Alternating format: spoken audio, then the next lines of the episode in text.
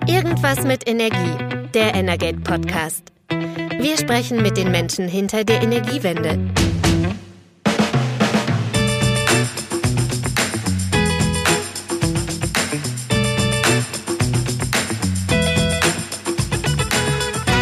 Herzlich willkommen bei Irgendwas mit Energie, dem Energate Podcast. Wir haben in der heutigen Folge gesprochen über das Thema Cyber Security und zwar mit Matthias Böswetter. Er ist Fachgebietsleiter für IT-Sicherheit und kritische Infrastrukturen beim BDW, beim Energieverband und mit Tim Berghoff, Security Evangelist von GData, einem Cyber-Sicherheitsspezialunternehmen aus Bochum. So, mein Name ist Christian Silos und an meiner Seite ist wie immer Carsten Wiedemann. Hallo Carsten. Hallo. Was hast du aus dem Gespräch heute zum Thema Cyber Security mit Blick auf kritische Infrastrukturen mitgenommen? Ja, bei dem ganzen Thema wabert ja so der, der Ukraine-Krieg und die Frage, was könnte da jetzt passieren, dass russische Hackerarmeen äh, auch die unfreundlichen Staaten, von Herrn Putin als unfreundliche Staaten eingestufte, angreifen. Das scheint bisher jetzt im großen Stil sich noch nicht so zu bewahrheiten, aber was eben so ist mit dem Krieg, rückt auf jeden Fall das Thema Cyber Security auch in der Energiewirtschaft auf die Agenda da sollte es, das haben ja beide gesagt, sowieso schon eigentlich seit 20 Jahren stehen, aber so manches Unternehmen denkt sich jetzt auch, wenn es irgendwo was liest äh, oder hört vom BSI oder so, der zuständigen Behörde, hm, ist bei mir alles noch so sicher und so richtig. Grundsätzlich waren die ja schon da der Meinung, dass man jetzt nicht ganz so schlecht vorbereitet ist, aber ja, das äh, hat das Thema auf jeden Fall nochmal nach oben gespült. Mhm. Im Prinzip haben Sie schon auch gesagt, anfangs, gerade zu Beginn des Kriegs, gab es schon irgendwie ein erhöhtes Grundrauschen. Das hat sich aber eigentlich fast schon wieder gelegt. Aber ich glaube, was man auch festhalten kann, auf der sicheren Seite sind wir noch lange nicht, weil es werden momentan auch Löcher gebohrt, vielleicht auch als Kollateralschaden von eigentlichen Angriffen, die viel stärker auf die Ukraine zielen als jetzt irgendwie auf Europa. Und trotzdem sind die Löcher erstmal da und dann können natürlich da auch andere durchkriechen. Aber wir wollen natürlich zu jetzt nicht zu viel verraten, sondern wir wollen in den Podcast reingehen und wir sagen viel Spaß beim Hören. Herzlich willkommen im Energate Podcast und wir wollen heute reden über das Thema Cyber Security. Leider vor dem Hintergrund des Kriegs in der Ukraine. Wir wollen herausfinden, wie sich die Gefahrenlage hier bei uns darstellt. Gibt es vielleicht wesentlich mehr Angriffe auch auf riesige Unternehmen? Wir wollen über kritische Infrastrukturen reden. Das ist unser Thema. Und dazu begrüße ich zwei Gäste. Das ist einmal Tim Berghoff von der Firma Gedata. Hallo, Herr Berghoff. Hallo. Und ich begrüße Matthias Böswetter vom BDW. Ja, hallo. Freue mich, heute hier sein zu dürfen. Ja, wir haben bei uns eine kleine Tradition. Wir ähm, lassen nämlich unsere Gäste sich immer selber vorstellen, weil sie sich im Zweifelsfall viel besser selbst kennen, als wir das tun. Und ähm, da würde ich gerne mit Herrn Berghoff beginnen. Was sollen wir über Sie wissen? Ja, mein Name ist Tim Berghoff. Äh, ich bin jetzt seit 2009 bei der G-Data Cyber Defense und seit ein paar Jahren steht auf meinen Visitenkarten tatsächlich Security Evangelist. Äh, das klingt jetzt erstmal irgendwie äh, einigermaßen religiös, aber kommt in der Wortbedeutung, da hat mir mein Studium dann doch noch was geholfen, kommt aus dem Griechischen und bedeutet so viel wie jemand, der gute Nachrichten überbringt. Und das kann ich zum Teil auch tatsächlich tun, aber ich soll nicht zu viel spoilern, wurde mir im Vorgespräch gesagt. Okay, das stimmt. Äh, wir haben uns vorab schon mal kurz ähm, unterhalten und ich war natürlich auch an Ihrem Jobtitel interessiert. Aber vielleicht kurz nochmal nachgehakt. Was ist GData? Ähm, GData ist ein äh, IT-Security-Dienstleister aus Bochum und äh, in Bochum haben wir auch tatsächlich alles sitzen, was irgendwo, ähm, was irgendwo relevant ist, von der Entwicklung über die Qualitätssicherung bis zum Support. Und wir machen halt äh, Sicherheitssoftware sowohl für Heimanwender als auch natürlich für Unternehmensnetzwerke. Und wir bieten auch Beratungsdienstleistungen rund um den Bereich IT-Sicherheit sowie auch Awareness-Trainings an. Okay, vielen Dank. Dann kommen wir zu unserem zweiten Gesprächspartner, Herr Böswetter. Was sollten wir über Sie wissen? Ja, ähm, mein Name Matthias Böswetter, haben Sie auch schon gesagt. Ähm, mein Titel ist ein bisschen profaner. Ich bin ähm, Fachgebietsleiter IT-Sicherheit und kritische Infrastrukturen beim BDEW. BDEW kennen Sie sicher, großer Verband der Energie- und Wasserwirtschaft, der die Interessen von ja, fast 2000 Unternehmen der Energie- und Wasserwirtschaft ja auch vertritt und bündelt.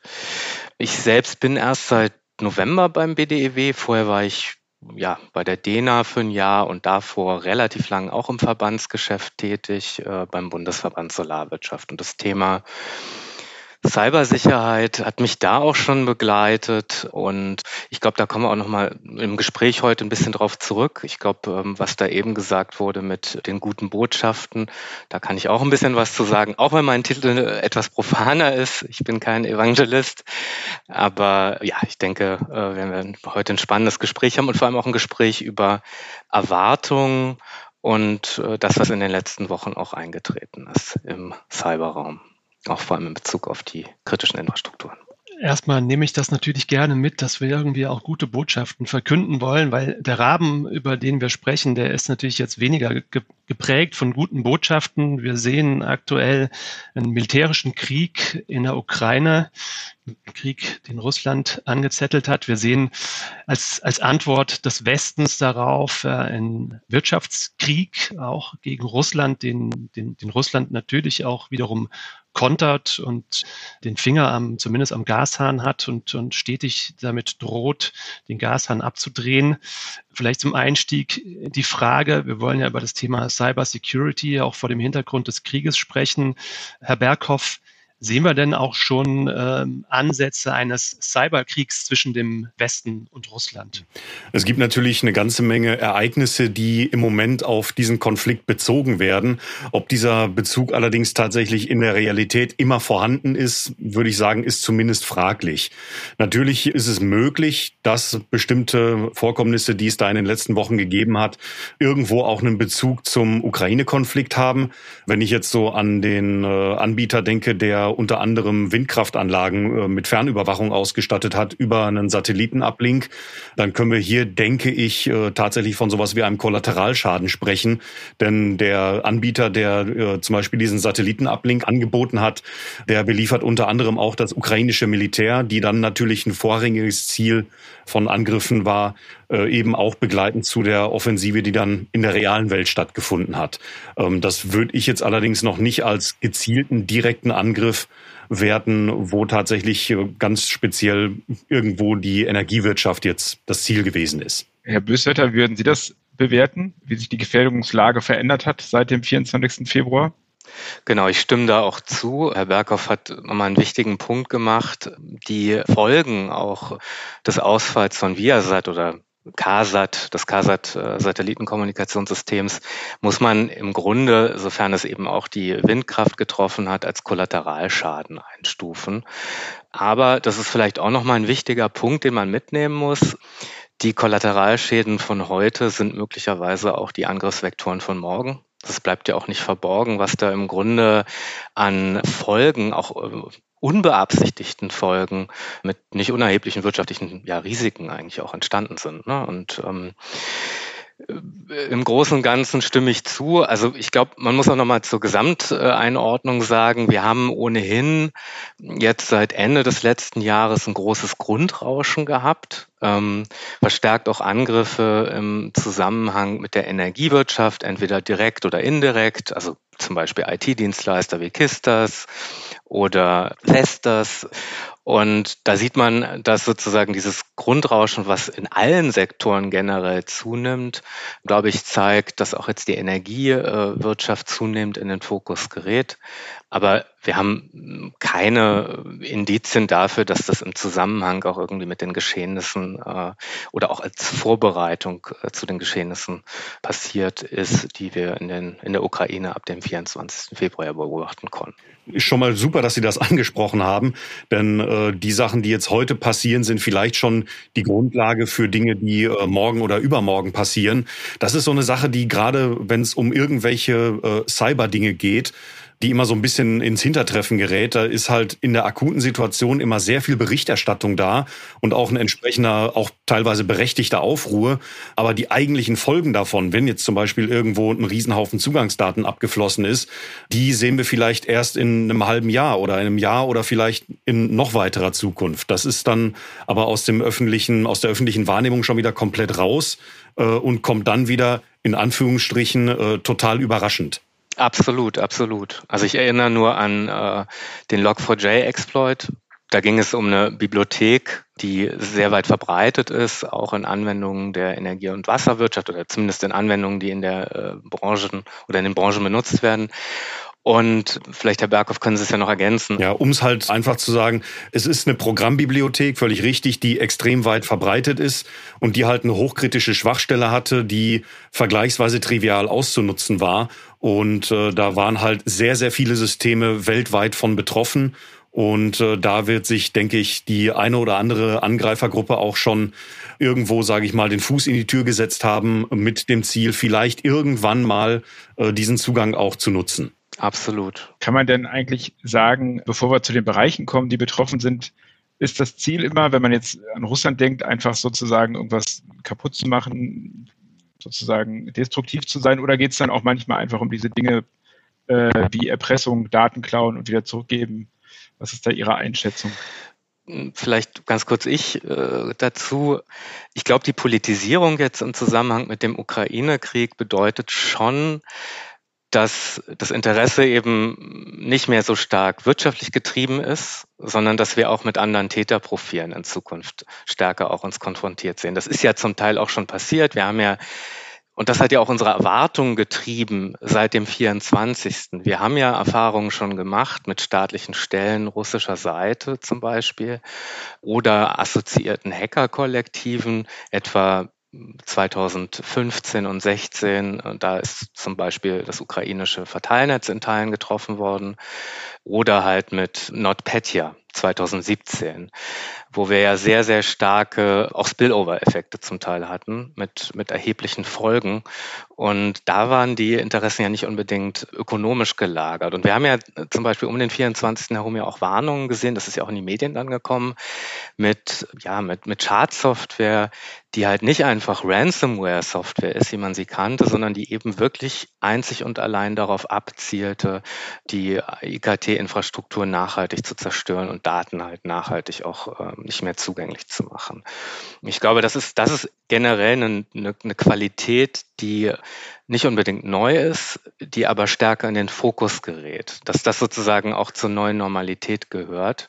Und ich glaube, vor dem Hintergrund ist ja dann auch die, die Diskussion sehr schnell auch auf das Thema Cybersicherheit in den kritischen Infrastrukturen getreten, weil man halt gemerkt hat, okay, das ist eben wichtiger Teil einer Wirtschaft, ein wichtiger Teil einer Gesellschaft und ein hochvernetzter Teil mittlerweile, der eben in sowas wie einem hybriden Krieg, den man ja auch eher gefürchtet hat zum 24. sehr leicht und sehr schnell eben auch zum Ziel werden kann, was bisher ja nicht passiert ist. Mit Ausnahmen, da würde ich aber auch gleich noch was zu sagen. Ja, das würde ich auf jeden Fall auch so mit unterschreiben, dass wir da eben jetzt auch verstärkt, sagen wir mal, staatliche Bedürfnisträger mit im Spiel haben. Das ist natürlich jetzt gerade in der akuten Situation mit dem Ukraine-Krieg natürlich sehr relevant und äh, auch äh, öffentlich präsent ich sag mal, staatliche Akteure hat es aber eigentlich, ich würde fast sagen, schon immer gegeben. Das ist halt nicht so an die Öffentlichkeit gekommen, wie es jetzt im Falle der Ukraine-Krise äh, eben der Fall ist. Und realistisch betrachtet, der Rest der Welt, äh, also vor allem der kriminellen Welt, steht ja jetzt auch äh, im Zuge der Ukraine-Krise nicht still. Das läuft ja im Prinzip auch nebenbei alles weiter, eben mit genau den gleichen, eher finanziell als politisch motivierten äh, Gruppen die dort dann aktiv sind. Und das Ganze wird jetzt halt im Moment noch durch eine Dynamik erweitert, die zum Beispiel befeuert wird durch die Aufrufe ukrainischer Seite, zum Beispiel auch ähm, Systeme in, auf russischer Seite anzugreifen und ich sag mal so ein bisschen als Online-Guerilla aktiv zu werden und da aufs Geschehen mit einzuwirken. Das sehe ich persönlich ein bisschen kritisch, weil nicht jede Aktion, die da bis jetzt stattgefunden hat, ist auch wirklich sinnstiftend. Und das würde ich sagen, ist durchaus ein Thema, da wäre ich an der Stelle wirklich vorsichtig. Aber da kann man natürlich auch als Unternehmen unbeabsichtigt noch mit unter die Räder geraten, wenn da jemand, äh, sag ich mal, in einem Anflug von Aktionismus äh, meint, boah, ich habe jetzt hier was total Spannendes gefunden als Ziel und äh, ich wirke da jetzt mal irgendwie drauf ein und am Ende stellt sich raus, naja, das gehörte eigentlich ganz woanders hin. Genau, dieses Thema Aktivismus ist, glaube ich, ein ganz wichtiger Punkt, weil in diesem Zusammenhang habe ich so das Gefühl, da entwickelt sich was Neues, was man irgendwie so mit so was wie Cyber Proxy Wars beschreiben könnte. Proxy finde ich einen schönen Begriff, ja. Ja, also wirklich wie im Kalten Krieg, Stellvertreterkriege, in dem halt nicht die Hauptkontrahenten irgendwie äh, auf dem Schlachtfeld sich gegenüberstehen, sondern äh, assoziierte Gruppen, Hackerkollektive, die mittlerweile natürlich auch hochprofessionalisiert sind, wie Anonymous, die aber gegebenenfalls, und das ist, glaube ich, ein wichtiger Punkt, auf Grundlage von Informationen Aktionen auch planen, die sie selber nicht vielleicht hinreichend prüfen können. Oder sie können auch, und das ist, glaube ich, eine große Bedrohung, Opfer von Desinformation in einer Weise werden, dass sich sozusagen dieser Cyberkrieg auch mit dem Informationskrieg im Grunde kurz schließt und dann letztlich Eskalationsstufen auch erreicht werden. Ja, finde ich, finde ich, find ich total spannend. Also genau. ehrlich. Das Beispiel jetzt, wo wir äh, tatsächlich schon den ersten Fall hatten, wo auch ein deutsches Unternehmen der Energiewirtschaft getroffen war, war eben die deutsche Rosneft-Tochter. Und da hatten wir ja schon den Fall, dass massiv eben Daten auch abgeflossen wurden. Da ist dem Unternehmen sozusagen die Nähe ähm, äh, zu einem russischen Unternehmen zum Verhängnis geworden. Aber wir wissen, wie komplex auch Unternehmensstrukturen sind und wie, wie leicht auch sich Gerüchte streuen lassen. Und da muss man halt wirklich total aufpassen, dass da nicht durch falsche Informationen entsprechend auch Angriffe gefahren werden, die eigentlich einen ganz anderen Zweck dann ja erfüllen sollen. Ich, ich glaube auch, dass wir da äh, mit diesem, ich sag mal, Informationsvakuum, mit dem es teilweise zu tun haben, in so einer Atmosphäre, wie wir sie zwischendurch halt haben, wo halt Informationen selten sind oder wo es, wo Informationen einfach unvollständig oder einfach nicht verfügbar sind, da breitet sich natürlich alles super schnell aus, was irgendwie aussieht wie eine legitime Information, auch wenn es äh, sich dabei dann um eine Mischung aus ja irgendwie unvollständigen Informationen und Meinungen äh, sowie irgendwie persönlichen Überzeugungen handelt. Und äh, das ist dann halt auch nicht immer zielführend. Und das halt in einem Klima, wo ohnehin schon total viele Unternehmen auch außerhalb der Energiewirtschaft maximal verunsichert sind und das Gefühl haben, wir müssen jetzt hier irgendwie was tun. Egal was, also jetzt mal ganz plakativ gesagt, da rennen teilweise Leute wirklich rum wie die äh, sprichwörtlichen kopflosen Hühner und machen halt irgendwas, was natürlich auch, sage ich mal, irgendwo eine psychologische Komponente hat, weil wenn man was tut, dann hat man ja irgendwo zumindest unterschwellig das Gefühl, ich habe jetzt irgendwie hier wieder Kontrolle dadurch, dass ich was mache, auch wenn das, was ich jetzt gerade mache, vielleicht nicht unbedingt das ist, was ich tun sollte. Genau, das ist vielleicht anders als bei dem Kollegen Sedos und mir. Wir würden dann vielleicht einen Kommentar verfassen oder einen Tweet absetzen mit weniger Folgen als das, was Sie beschreiben. Aber ich glaube, äh, der Chris wollte jetzt auch nochmal auf die Themen, auf die Bereiche kommen, auf die einzelnen Bereiche, die betroffen sind. Sie sprechen es ja richtigerweise an. Wir wollen aber natürlich jetzt auch noch mal so ein bisschen auf die Unternehmen der Branche gucken, über die wir im Regelfall sprechen und schreiben. Herr Böswetter, Sie sind äh, Fachgebietsleiter IT-Sicherheit und kritische Infrastrukturen. Dann gucken wir mal auf die kritischen Infrastrukturen. Gibt es denn Bereiche, die Sie momentan als besonders gefährdet sehen oder kann man solche Unterscheidungen überhaupt gar nicht treffen? Also tatsächlich würde ich im Augenblick sagen, dass diese Unterscheidung schwierig zu treffen ist. Also auch weil die Bedrohungslage wirklich sehr, sehr abstrakt ist. Sie ist ernst, aber zugleich auch abstrakt. Und wir haben gesehen, dass wirklich von Ecken, wo man es nicht gedacht hat, etwa Unternehmen irgendwie der Mineralölwirtschaft getroffen werden.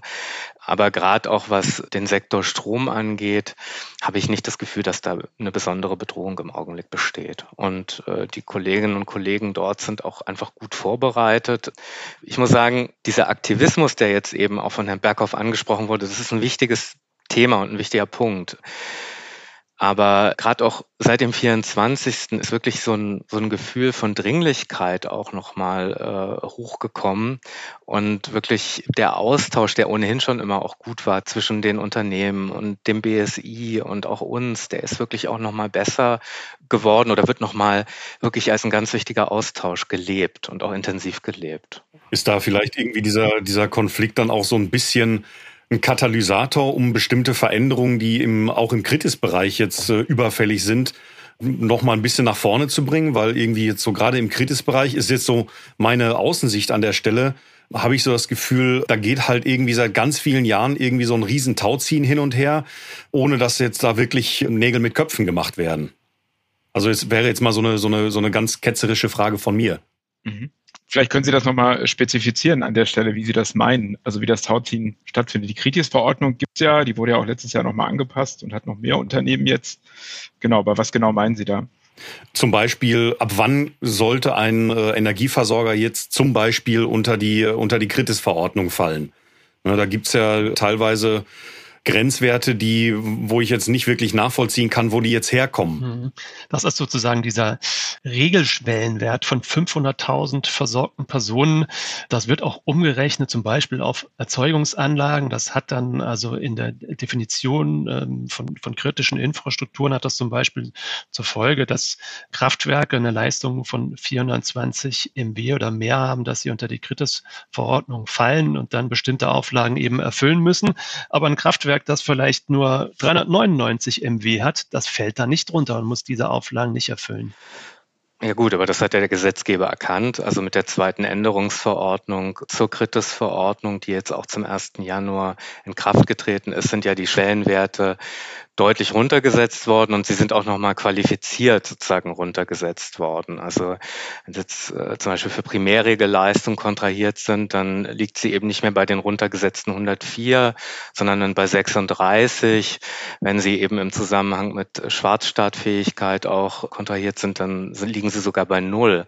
Also der Gesetzgeber auch natürlich zusammen mit der Energie- und Wasserwirtschaft hat da, glaube ich, Handlungsbedarf schon früh erkannt und passt ja auch letztlich die Regulierung an, um auch irgendwie einem Energiesystem im Wandel entsprechend auch begegnen zu können. Also ganz klar. Natürlich muss man in Zukunft auch schauen, wie bestimmte Risiken die viel, viel stärker sozusagen systemische Risiken sind, die sich aus der Komplexität und zunehmenden Dezentralität äh, ergeben, wie man die dann adressiert, ob man, ob man da wirklich mit der, mit der klassischen Zertifizierungs- und Compliance-getriebenen Perspektive dem ganz Herr wird. Das ist eine andere Frage. Aber ich würde sagen, losgelöst von den Geschehnissen in der Ukraine, von dem Krieg dort, passiert gerade viel passiert auf vielen Ebenen viel. Also es ist ja nicht nur so, dass wir die nationale Gesetzgebung haben, wir haben ja auch ganz viel jetzt von europäischer Ebene, sei es NIS 2, sei es halt der Network Code on Cybersecurity, wo es dann nochmal speziell um die Frage auch grenzüberschreitender ähm, Stromflüsse geht und der cybersicheren äh, oder cybersicheren Ertüchtigung dieser ganzen Sachen. Und ich glaube, die Frage, die Herr Berghoff auch im Grunde implizit so ein bisschen gestellt hat, ist, reicht allein sozusagen dieser Ansatz über, über Regulierung zu gehen, sondern müsste nicht eigentlich, und da ist wieder dieses Gefühl sozusagen der, der Dringlichkeit auch ganz wichtig, auch, auch ein ganz anderes äh, Verständnis von Sicherheitskultur sich auch etablieren, die halt nicht mit, ich mache das, was nötig ist und äh, glaube damit sicher zu sein, sondern dieses Gefühl von Sicherheit, für die Sicherheit muss man eigentlich verlieren. Also man ist eben nicht sicher. Ja, und es, äh, kann ich kann ich äh, kann ich nur so unterschreiben. Ich meine, es, ja. wenn jetzt halt so viele bewegliche Teile da drin sind, wie jetzt zum Beispiel in der Energiewirtschaft, die ja nun mal in ihrem Wesen extrem verzweigt und extrem komplex ist, wenn man da jetzt versucht halt irgendwie mit einer Regulierung oder mit einer äh, mit einer verbindlichen Regelung zu sagen, pass auf, so und so hat eure IT-Sicherheit auszusehen. Da sind wir dann wieder äh, im nächsten, naja, ich will es nicht Grabenkampf nennen, aber im nächsten, äh, in der nächsten Diskussion, wo es dann darum geht, äh, auf welchen Nenner legen wir uns denn jetzt hier fest? Und äh, da ist so meine Befürchtung, es kommt halt wieder nur der kleinste gemeinsame Nenner dabei rum, der jetzt schon mal nicht nichts ist, also ne, nicht falsch verstehen, aber es, es äh, könnte und sollte vielleicht auch mehr sein. Genau, also auch mich nicht falsch verstehen. Natürlich geht es nicht ohne Regulierung, aber sagen wir mal so, die Kultur und das Verständnis, in dem sozusagen die Cybersicherheits- und IT-Regulierung oft geschieht, ist eine reaktive und keine aktive und keine gestaltende. Und da komme ich so ein bisschen auf, auf den Anfang zurück, äh, wo ich mich kurz ein bisschen umständlich auch vorgestellt habe, wo ich meinte, dass ich auch mal beim BSW war und das Thema Cybersicherheit da auch schon mal behandelt habe. Da war ich nämlich im Rahmen eines AA-Projekts in, in Estland. Und da ging es letztlich auch um Cybersicherheit im Energiesystem. Und da hat man gemerkt, dass da ein ganz anderes Verhältnis zu diesem Thema auch besteht und ein ganz, ja, also angstfreieres Und zugleich, aber natürlich, also die Bedrohungslage ist eine andere, zugleich ist die Angst viel, viel geringer. Und es ist eine, die sehr stark durch Innovation und durch Gestaltungswillen getrieben ist. Und das haben wir hier auch. Aber ich glaube, das muss stärker auch in den Fokus geraten. Ist man da drüben vielleicht weiter als hier? Also, weiß nicht, das, das können Sie wahrscheinlich besser beurteilen. Es ist nicht so komplex, ne? Also das ist halt auch immer ein, ein schwieriger Vergleich. Es ist halt nicht so ein großes Land, das Energiesystem ist nicht so kompliziert, der Regulierungsrahmen ist auch nicht so kompliziert, der ja auch verständlicherweise auch so kompliziert hier ist. Aber das Mindset ist halt schon ein anderes und das sehen wir ja auch in, in anderen Ländern, wie zum Beispiel Israel, auch ganz stark. Genau, nur weil wir jetzt über die Regulierung und die Komplexität, die schwanken da ja so ein bisschen sehr, was muss man vorschreiben, was, was nicht, was muss sozusagen aus dem Gefühl herauskommen. Nur so ein kurzer Schlenker zum, zum Thema Smart Meter, das ist vielleicht meine Einschätzung, aber da ist eigentlich immer ich beobachte das seit Jahren und ich denke immer, Deutschland will da einen Sicherheitsstandard festlegen, der vielleicht militärisch ist, aber der vielleicht dazu führt, dass es eben nicht so wirklich vorangeht. Das sehen wir ja gerade. Also es dauert erst ewig mit Zertifizierungen, Markterklärungen. Also haben wir uns bei diesem Thema nicht dann doch etwas zu sehr verrannt in dem was Regulierung vorschreiben sollte, was Prozesse angeht und was, was man eigentlich braucht. Denn steuerbare Anlagen über Smart Meter gibt es zum Beispiel ja immer noch nicht. Also obwohl wir schon so lange darüber reden. Ich persönlich bin immer so ein bisschen, ich, ich zuck immer so ein bisschen zusammen, wenn ich irgendwie Sicherheit im, äh, mit militärischem Level irgendwie höre. Das ist äh, in manchen Kreisen ist das so ein bisschen ja fast ein Running Gag. Aber ja, ich, ich verstehe natürlich, was gemeint ist damit. Ja, genau. Ich bin äh, sozusagen pazifistisch unterwegs, deswegen an der Stelle auch nur sozusagen als Einstufung, genau, unwissenderweise.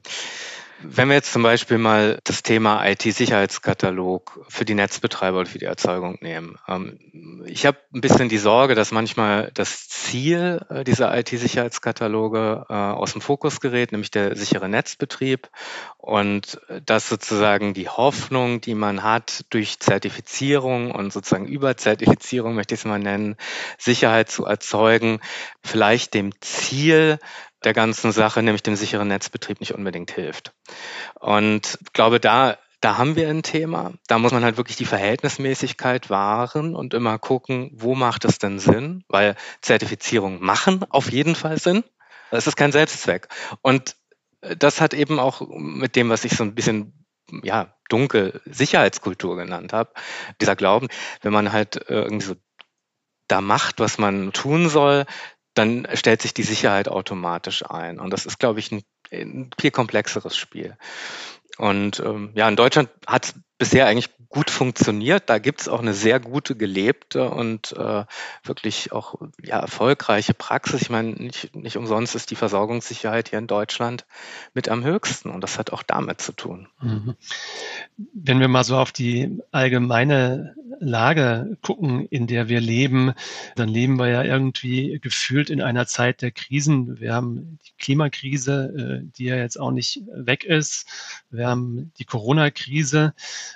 die ja irgendwie allgemein, gerade auch im Energiesektor, als Teilchenbeschleuniger der Digitalisierung wahrgenommen worden ist. Jetzt haben wir den Ukraine-Krieg. Wir hatten in den vergangenen Jahren auch Kriege. Sie sind hier bei uns noch nicht so bewusst wahrgenommen worden wie andere Kriege vielleicht. Und die Bedrohungslage, gerade auch in Deutschland, war gefühlt sicherlich dann eine andere. Können Sie sich vorstellen, dass so wie die Corona-Krise die Digitalisierung beschleunigt hat, dass der Ukraine-Krieg jetzt auch ein Teilchenbeschleuniger für die Cybersicherheit hierzulande sein wird? Ich halte es nicht für unmöglich, aber ich glaube, zu diesem Zeitpunkt ist es noch ein bisschen früh, da wirklich ein qualifiziertes Statement äh, zu abzugeben. Also da können wir irgendwie in ein paar Monaten nochmal drüber reden, wobei ich natürlich auch hoffe, dass wir in ein paar Monaten dieses Thema nicht mehr haben. Ne? Also hoffen kann man ja erstmal. Aber merken Sie dann zum Beispiel eine gesteigerte Nachfrage nach Ihren Dienstleistungen seit vier, fünf Wochen? Ja, also gesteigerte Nachfrage ist auf jeden Fall da. Äh, nicht zuletzt natürlich auch befeuert durch die Empfehlung, die das BSI natürlich ausgesprochen hat.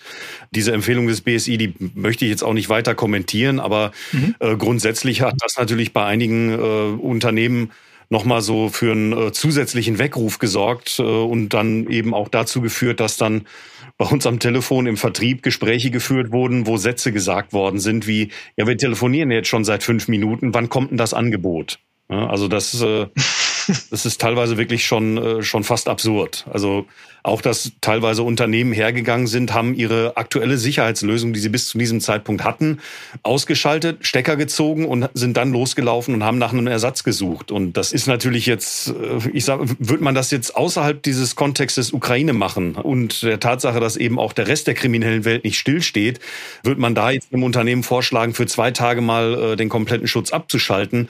Ich glaube, die würden einem schon irgendwo einen Vogel zeigen. Also das ist an der Stelle, sagt ja auch das BSI ganz eindeutig, nicht abschalten, sondern ablösen. Herr Böswetter, wie oft klingeln bei Ihnen die Telefone in letzter Zeit? Häufiger als früher? Ja, ich habe hab ja auch erst im November angefangen beim BDEW, aber tatsächlich hat das einen Unterschied gemacht. Also ähm, klingelt schon häufiger. Es ist aber auch so, dass es jetzt auch nicht ruhiger wird, aber man zumindest ein Gefühl auch hat für aufmerksam bleiben in der Krise. Ich glaube, das Adrenalinlevel ist nicht mehr ganz so hoch. Äh, man hat, äh, das ist immer leider so, man gewöhnt sich an vieles. Man hat irgendwie so eine Art von professionelleren Umgang mit der Unwägbarkeit und mit der Informationslage und mit dem, was dranhängt. Hm. Und ich glaube, da kommen auch einige Leute mittlerweile äh, so ein bisschen zu der Erkenntnis, was jetzt an Maßnahmen irgendwie sinnvoll ist zu ergreifen. Absolut. Das hat sich jetzt auch in der aktuellen Situation nicht geändert. Ja. Also die, äh, diese Empfehlungen sind immer noch die gleichen. Ne, also man darf die auch weiter befolgen. Das ist okay. Und äh, das war halt so ein bisschen das, was äh, so in dem teilweise etwas kopflos anmutenden äh, Geschehen der letzten Tage äh, so ein bisschen untergegangen ist. Die Empfehlungen sind immer noch die gleichen. Ein Kollege von mir sagte irgendwann mal so leicht frustriert, eigentlich erzählen wir alle seit 25 Jahren das Gleiche. Total, absolut. Aber da muss ich auch äh, wirklich nochmal das BSI loben, weil das halt wirklich sehr, sehr besonnen auch immer informiert und auch wirklich, äh, wirklich sehr, sehr, also ohne jetzt Details zu nennen, aber wirklich darauf geachtet, es ist Business as usual. Nur sozusagen die Folgen anderswo auf der Welt sind halt viel, viel existenzieller. Ja, ich meine, es gibt natürlich auch Journalisten, die dem BSI da natürlich auch Vorwürfe gemacht haben, dass sie halt gerade in den ersten Tagen und Wochen so ich sag mal, zurückhaltend in ihrer Kommunikation waren und äh, da Leute halt sich gewünscht hätten, frühzeitig irgendeine Ansage zu kriegen, wobei ich natürlich auch verstehen kann, dass da zu dem Zeitpunkt halt eine Ansage noch nicht in der Form möglich war. Sie nennen die Journalisten und Journalisten sind immer auf der Suche nach einfachen Botschaften und äh, dem können wir uns auch nicht erwehren. Deshalb würden wir gerne zum Schluss eine Frage stellen und Sie eine Einschätzung abgeben lassen. Und ich fange bei Herrn Böswetter an und ich gucke mal, ob wir bei den guten Botschaften bleiben. Auf einer Skala von eins bis fünf. Wie gut sehen Sie uns gewappnet beim Thema Cybersicherheit? Also ich glaube, gemessen an unseren eigenen äh, Vorgaben, an unseren eigenen Ansprüchen, ähm, sehe ich uns schon eigentlich bei einer soliden Vier. Das wäre eine gute Botschaft. Herr Berghoff, bleiben Sie bei Ihrem Jobtitel? ich denke, bei dem Jobtitel werde ich bleiben. Wenn ich diese Situation jetzt auch so einschätzen soll, ja, ich sag mal so irgendwo zwischen drei und vier. Vieles ist tatsächlich in die Wege geleitet, was auch absolut sinnvoll ist. Ich würde mir nur in manchen Fällen wünschen, dass es noch ein bisschen weiter gedacht wird, als es jetzt bereits schon ist. Ja gut, aber griechisches Wort am Anfang, vielleicht griechisches Wort am Ende. Kairos, der richtige Augenblick, der richtige Zeitpunkt. Wir haben jetzt noch ganz, also wir haben eine, eine Möglichkeit gerade. Wir sehen, es ist ernst und wir sehen, wir müssen handeln und wir müssen reagieren und wir wissen auch, wie wir handeln und wie wir reagieren müssen. Und diese Chance sollten wir nutzen in den nächsten Wochen und Monaten. Ja, sehe ich, sehe ich ganz genauso, weil was gemacht werden muss, ist eigentlich bekannt, auch ja. ein bisschen länger schon bekannt. Jetzt können wir das durchaus auch als Möglichkeit nutzen und auch, sollten es auch als Möglichkeit begreifen, da wirklich ein paar mehr PS auf die Straße zu bekommen. Okay, das ist doch ganz interessant als äh, Perspektive. Das schreit auch ein bisschen danach, dass wir uns in einem gegebenen Zeitraum nochmal zusammen rufen an dieser Stelle und dann gucken, was hat sich denn getan. Ich denke, dass jemand 1, 2, 3, 4 als Passwort noch benutzt, das wird hoffentlich keiner mehr machen, aber ich hoffe es dann, dann ist auch noch deutlich mehr passiert. Ist auf jeden Fall spannend, das dann weiter zu verfolgen. Ja, ob jemand jetzt 1, 2, 3, 4 nicht mehr als Passwort benutzt, das lasse ich mal dahingestellt. Die Praxis äh, zeigt leider, dass es sowas halt immer noch gibt. auch wenn man es nicht glauben möchte. Herr Berghoff, Herr Böswetter, vielen Dank für diese interessante Runde. Wir haben auch einiges gelernt und den Appell meines Kollegen, dass äh, diese Folge nach einer Fortsetzung verlangt, die wollen wir gerne aufgreifen und kommen bei Gelegenheit gerne wieder auf Sie zu. Auch dir, Carsten, danke für die Moderation und ähm, ich wünsche noch einen schönen Tag. Tschüss. Ja, danke. Tschüss. Tschüss. Ciao. Das war Irgendwas mit Energie, der Energate Podcast. Tägliche Infos zur Energiewende liefern wir auf www.energate-messenger.de.